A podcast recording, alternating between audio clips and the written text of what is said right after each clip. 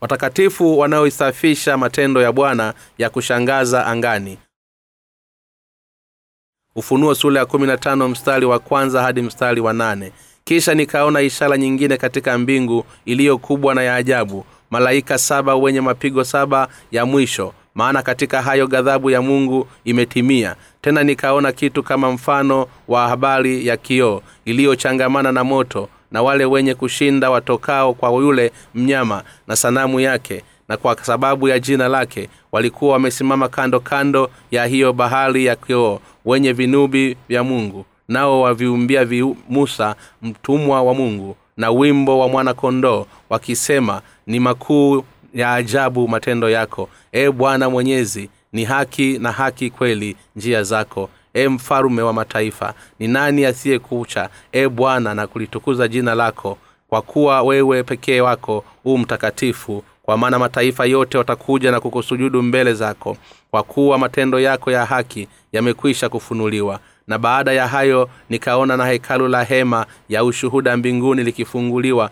na wale malaika saba wenye mapigo saba wakatoka katika hekalu wamekwiwa mavazi ya kitani safi ya kung'aa wamefungwa vifuani mwao mishipi ya dhahabu. Na mmoja wa wale wenye uhai wanne akawapa wale malaika saba vitasa saba vya dhahabu vimejaa ghadhabu ya mungu aliye hai hata milele na milele. Hekalu likajazwa moshi uliotoka kwenye utukufu wa mungu na uweza wake wala hapakuwa na mtu aliyeweza kuingia ndani ya hekalu hata yatimizwe mapigo saba ya wale malaika saba. Wafafanuzi. Aya ya kwanza. Kisha nikaona ishara nyingine katika mbingu iliyo kubwa na ya ajabu malaika saba wenye mapigo saba ya mwisho. Maana katika hayo ghadhabu ya mungu imetimia. Sura ya kumi na tano inatueleza juu ya mwisho wa ulimwengu unatokelewa na mapigo ya mabakuli saba yatakayomiminwa na malaika saba. Je hii ishara nyingine katika mbingu iliyo kubwa na ya ajabu ambayo mtume yohana aliiona? Ni nini? Ni mwonekano wa kushangaza wa watakatifu wakiwa wamesimama katika bahari ya kioo huku wakizifikia kazi za bwana. Aya ya pili. Tena nikaona kitu kama mfano wa bahari ya kioo iliyochangamana na moto na wale wenye kushinda watokao kwa yule mnyama na sanamu yake na kwa hesabu ya jina lake walikuwa wamesimama kando kando ya hayo bahari ya kioo wenye vinubi vya mungu. Hii sentesi inayosema kitu kama mfano wa bahari ya kioo iliyochangamana na moto inatueleza kuwa maombolezo ya kuteseka katika dunia hii yatafika ukomo wa wakati mungu anaponyamana mipango ya mabakuli saba katika dunia na kwa upande mwingine watakatifu watakuwa wakimsifu bwana angani. Mapigo ya mungu ya mabakuli saba katika dunia hii yanaletwa hii watakatifu walipize kisasi kwa adui zao. Wakati huu watakatifu baada ya kuwa wameshashiriki katika ufunuo wao na wanyakuliwa na mungu watakuwa wamesimama katika bahari hii ya kioo iliyochangamana na moto huku wakizisifu kazi za mungu. Watakatifu waliofunuliwa na kunyakuliwa na kupitiza nguvu za mungu baada ya kuuawa na kufia dini hapa duniani watamsifu bwana milele. Kwa ajili ya wokovu na nguvu zake watakatifu wanaosifu na wale ambao watakuwa wamefikia ushuhuda wa kiimani kwa kumshinda mpinga kristo kwa imani inayomkataa yeye na sanamu yake na alama ya jina lake au namba ya jina lake. Aya ya tatu nao waiwimba wimbo wa msa mtumwa wa mungu na wimbo wa mwana kondoo wakisema ni makuu na ya ajabu matendo yako e bwana mungu mwenyezi. Ni za haki na za kweli njia zako e mfalume wa mataifa. Watakatifu wakiwa wamesimama katika ha- habari ya kioo wanauambia wimbo wa msa na wimbo wa mwana-kondoo na mashairi yake ni makuu na ya ajabu. Matendo yako e bwana mungu mwenyezi ni za haki na za kweli njia zako. Mashauri ya wimbo huu kama yalivyoandikwa na yanamsifu mungu kutokana na ukweli kuwa mungu kwa kupitia nguvu zake kuu hakuna asichoweza kukifanya. Pia imeandikwa hapa kwamba ni makuu ya ajabu matendo yako mungu. Neno ya ajabu linamaanisha ni kitu ambacho ni kikuu ambacho maneno hayawezi kuelezea. Vizuri kwa maneno mengine ni jambo la kushangaza na la ajabu kwamba bwana mungu wetu amewaokoa watakatifu wote wa agano la kale na wale wa agano jipya toka katika dhambi zetu kwa kupitia injili ya maji na roho na kisha kuwafanya wasio na dhambi na kuwaamulusu watakatifu hawa ambao wameokolewa kwa kupitia imani yao. Kumsifu bwana wakiwa angani kwa kuwafuata toka katika kifo cha mwili na kuwainua angani. Watakatifu hawa wanamsifu bwana mungu kwa kuwa mwokozi wao bwana wao na mungu mwenyezi. Je unaamini kwa kweli kuwa bwana mungu ameumba ulimwengu na vitu vyote vilivyomo ndani yake ukiwemo wewe na mimi na kwamba yesu ni bwana? Wale tu wanaoamini katika ukweli huu ndio wanaoweza kuwa waamini katika injili ya maji na roho iliyotolewa na bwana wale walio na imani hii ndiyo wale walio na imani ya kweli kabisa. Wakristo wanapaswa kufahamu na kuamini kwamba yesu ni muumba aliyeumba ulimwengu wote na kila kitu kilichomo ndani yake na wanapaswa kumsifu na kumwabudu bwana mungu kwa kuyafahamu na kuyaamini matendo yake. Ni makuu na ya ajabu matendo yako e bwana mungu mwenyezi. Kusifu huku kwa imani kunaonyesha imani ya kweli ya watakatifu waliozaliwa tena upya wanaowambia wimbo wa mungu na wimbo wa mwanakondoo. Je unaamini kwamba bwana yesu ni mungu mwenyezi? Wale wanaoamini kwamba yesu ni mungu mwenyewe aliyeumba ulimwengu mzima na anaamini kwamba bwana alikuja hapa duniani kama mwili wa mwanadamu na kwamba akiwa na umri wa miaka thelathini alibatizwa na yohana ili kuzichukua dhambi za mwanadamu katika mwili wake mara moja na kwamba alimwaga damu yake msalabani na kisha akafufuka tena toka katika wafu kwa kupitia imani yao wanapokea ondoleo la dhambi na kufanywa watakatifu wale wanaofahamu ukweli huu na walio na imani katika kweli basi ni hakika kuwa watu hao wanaweza kutajwa kuwa ni watu wa imani kubwa. Kifungu hiki kinaeleza kuwa watakatifu walionyakuliwa walimsifu mungu wakiwa angani wakisema ni makuu na ya ajabu matendo yako. Kwa maneno mengine walikuwa wakimsifu bwana mungu kwa kuumba ulimwengu na kwa wanadamu kwa kuwaokoa wenye dhambi katika dunia hii kwa kuzioshea mbali dhambi zao zote mara moja na kwa kupitia ubatizo wa bwana alioupokea toka kwa yohana na kwa kuwapatia haki ya kufanyika wana wa mungu. Alifanya hayo yote kwa kupitia injili ya maji na roho iliyoletwa na bwana ule ukweli kwamba wanatafuta wanaweza kushiriki katika kuifia dini katika ufufuo wa unyakuo na katika uzima wa milele. Basi haya yote ni baraka iliyotolewa na mungu. Watakatifu wote ni lazima wampatie mungu sifa zao ambazo zina ufunuo utukufu wa mungu kwa matendo yote ya haki ambayo bwana ameyafanya kwa wenye dhambi.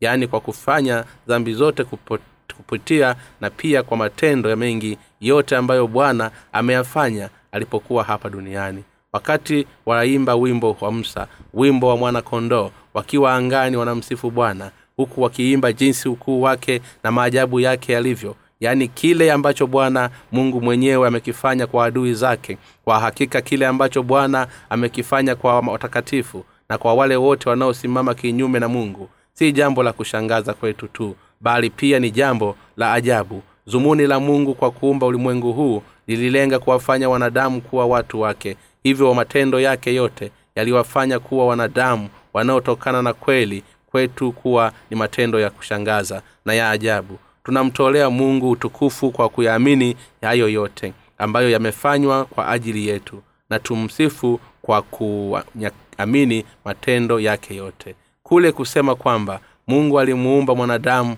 kwa mfano wake tu ni jambo la ajabu pia. Kule kusema kwamba mungu alitoa sheria kwa ajili ya mtu na kwamba alitenda kwa kupitia bikla mariam ili kumtuma yesu kristo kuja hapo duniani pia ni mambo ya ajabu mbele za macho yetu. Lakini kwa wakati huo huo tunaamini kwamba matendo haya yote yalifanywa kwa maana njia ya kuwaokoa wenye dhambi kutoka katika dhambi zao pia. Ni jambo la ajabu kwamba bwana wetu amezipitisha dhambi zote za ulimwengu kwenda katika mwili wake yesu kristo mara moja na kumfanya upokee ubatizo kwa yohana ili kwamba aweze kuifanya kila dhambi ya wanadamu kutoweka kikamilifu na kwa usahihi kwa wale wanaoamini katika injili ya maji na roho kwamba bwana mungu amewapa ondoleo la dhambi na milele pamoja na roho mtakatifu. Ni jambo la kushangaza na la ajabu pia kule kusema kwamba bwana amewafanya watakatifu waokolewe kuihubiri injili ya maji na roho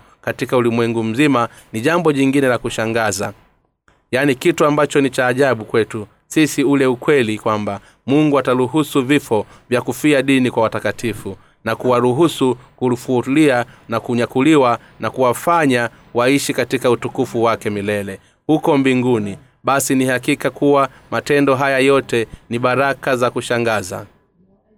Baada ya kupanga mambo haya yote mungu atayatimiza haya yote kwa alivyopanga. Mara wakati atakapowadia matendo haya bwana anayowafanya watakatifu kumsifu na kumtukuza mungu yanabadilishwa na kuwa baraka kuu katika mioyo yetu pia tunamshukuru mungu bwana na tunabarikiwa kutokana na ukweli kwamba utapaliza kisasi kwa wabazani wake kwa nguvu zake kuwa kupitia mapengo ya mabakuli saba.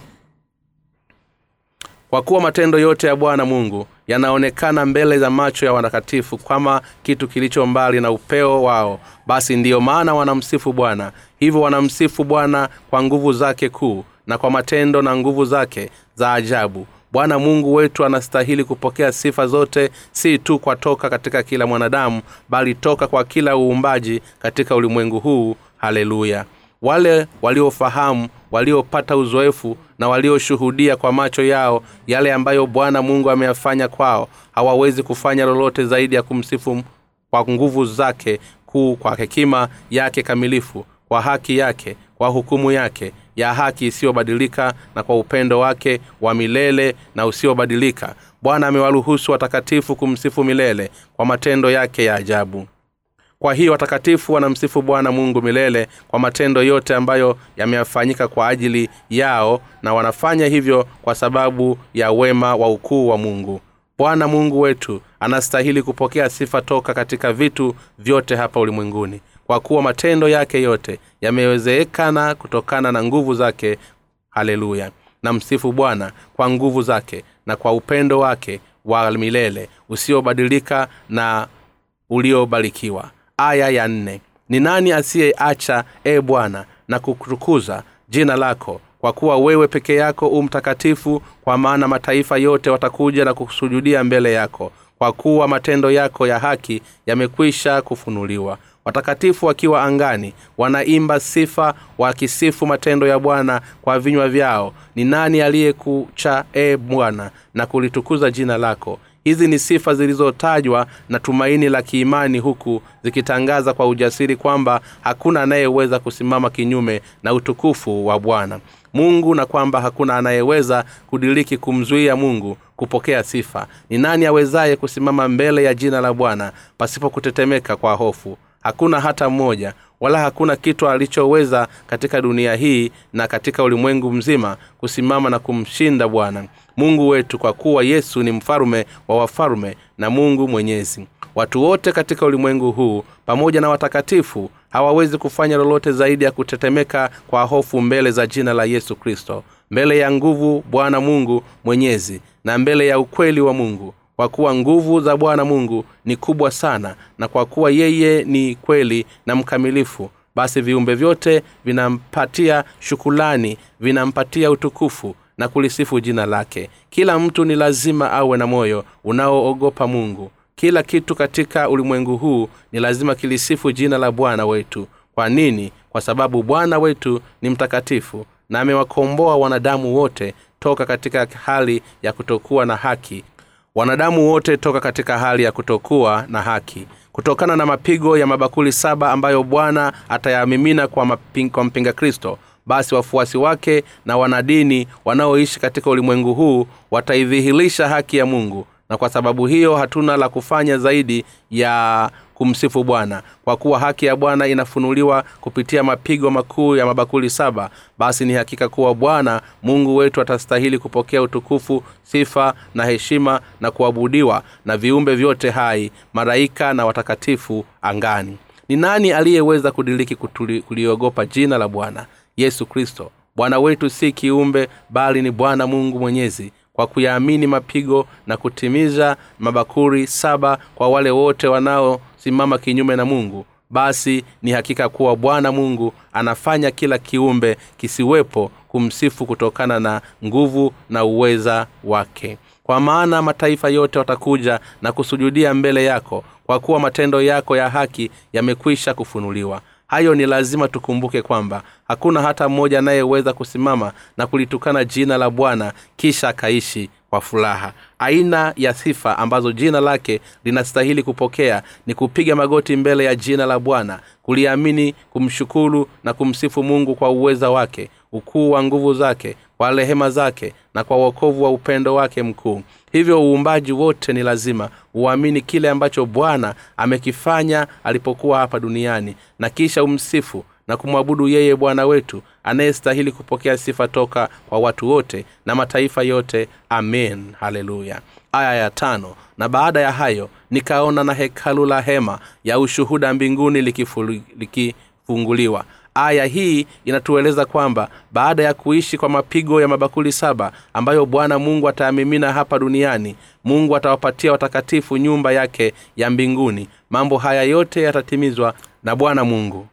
Sasa hili hekalu la hema ya ushuhuda ni kitu gani ni nyumba ya mungu ambayo ni kama hema takatifu la kukutania la hapa duniani. Msemo huu hekalu la hema ya ushuhuda mbinguni lilifunguliwa. Unamaanisha kuwa kipindi cha ufalume wa bwana mungu kitafunguliwa kuanzia hapo. Mapigo ya mwisho na ufalume wa bwana mungu utaletwa hapa duniani kwa kuufungua mlango wa hekalu la hema ya ushuhuda. Hakuna imani itakayoruhusiwa kuingia mbele za mungu ikiwa haifahamu injili ya maji na roho hivyo tunapaswa kuifahamu na kuiamini injili hii na kisha kutambua na kuamini kwamba wakati wa sisi kwenda kuishi katika ufalume wa kristo unakaribia.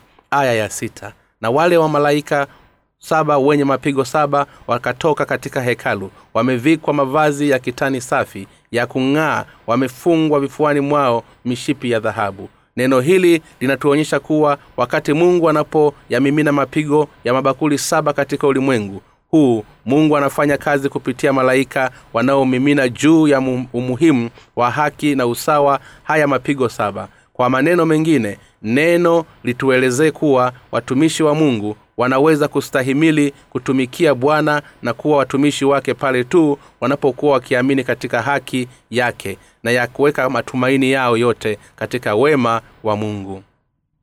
Watumishi wa mungu wanaweza kuzifanya kazi za mungu pale wanapokuwa wakiamini kwamba matendo ya bwana ni sahihi wakati wote. Hivyo watakatifu wanaweza kutumia kama watumishi wa mungu wenye thamani pale tu watakapokuwa wamejivika haki ya mungu na kujivisha thamani ya uokovu kama kofia na chuma na kuilinda imani yao na kisha kuishi maisha ambayo yanamtukuza bwana. Aya ya saba. Na mmoja wa wale wenye uhai wanne akawapa wale malaika saba vitasa saba vya dhahabu vimejaa ghadhabu ya mungu aliye hai hata milele na milele. Hii inatueleza kwamba wakati mungu anapofanya kazi kupitia matumishi wake basi anawafanya watendakazi katika namna yenye utaratibu na kwamba kazi hizo pia zinatimizwa kwa utaratibu mzuri. Msemo mmoja wa wale wenye uhai wanne unaotuonyesha kuwa bwana anao watumishi wa thamani sana waliowekwa kwa ajili ya madhumuni yake na kwamba mungu anafanya kazi kupitia watumishi hao. Viumbe wenye uhai wanne wanaonekana hapa ni watumishi wanne wa bwana ambao ni wa thamani zaidi ambao wakati wowote wapo karibu naye. Na watumishi hao ndio wa kwanza katika kuwatimizia madhumuni ya mungu. Tunapaswa kuyatambua mamlaka ya mungu na uweza wake mkuu. Pia ni lazima tuamini kwamba mungu anafanya kazi kupitia watumishi wake. Aya ya nane. Hekalu likajazwa moshi uliotoka kwenye utukufu wa mungu na uweza wake wala hapakuwa na mtu aliyeweza kuingia ndani ya hekalu hata yatimizwe mapigo saba ya wale malaika saba. Ni hakika kuwa hakuna hata mmoja anayeweza kuingia katika ufalume wa mbinguni kabla ya bwana mungu hajatimiza hukumu yake hapa duniani. Hii inatueleza jinsi utakatifu wa mungu ulivyo mkamilifu. Pia inatueleza kuwa yeye si mungu aliyefurahia uovu. Zaburi sura ya tano mstari wa nne hivyo ni lazima tukumbuke kuwa ikiwa mtu yeyote anataka kuingia katika ufalume wa mungu basi imempasa mtu huyo kuamini katika injili ya maji na roho ambayo bwana ameitoa kwa wanadamu. Bwana mungu wetu anairuhusu wale tu wanaoamini katika injili ya maji na roho kuingia katika ufalume wake.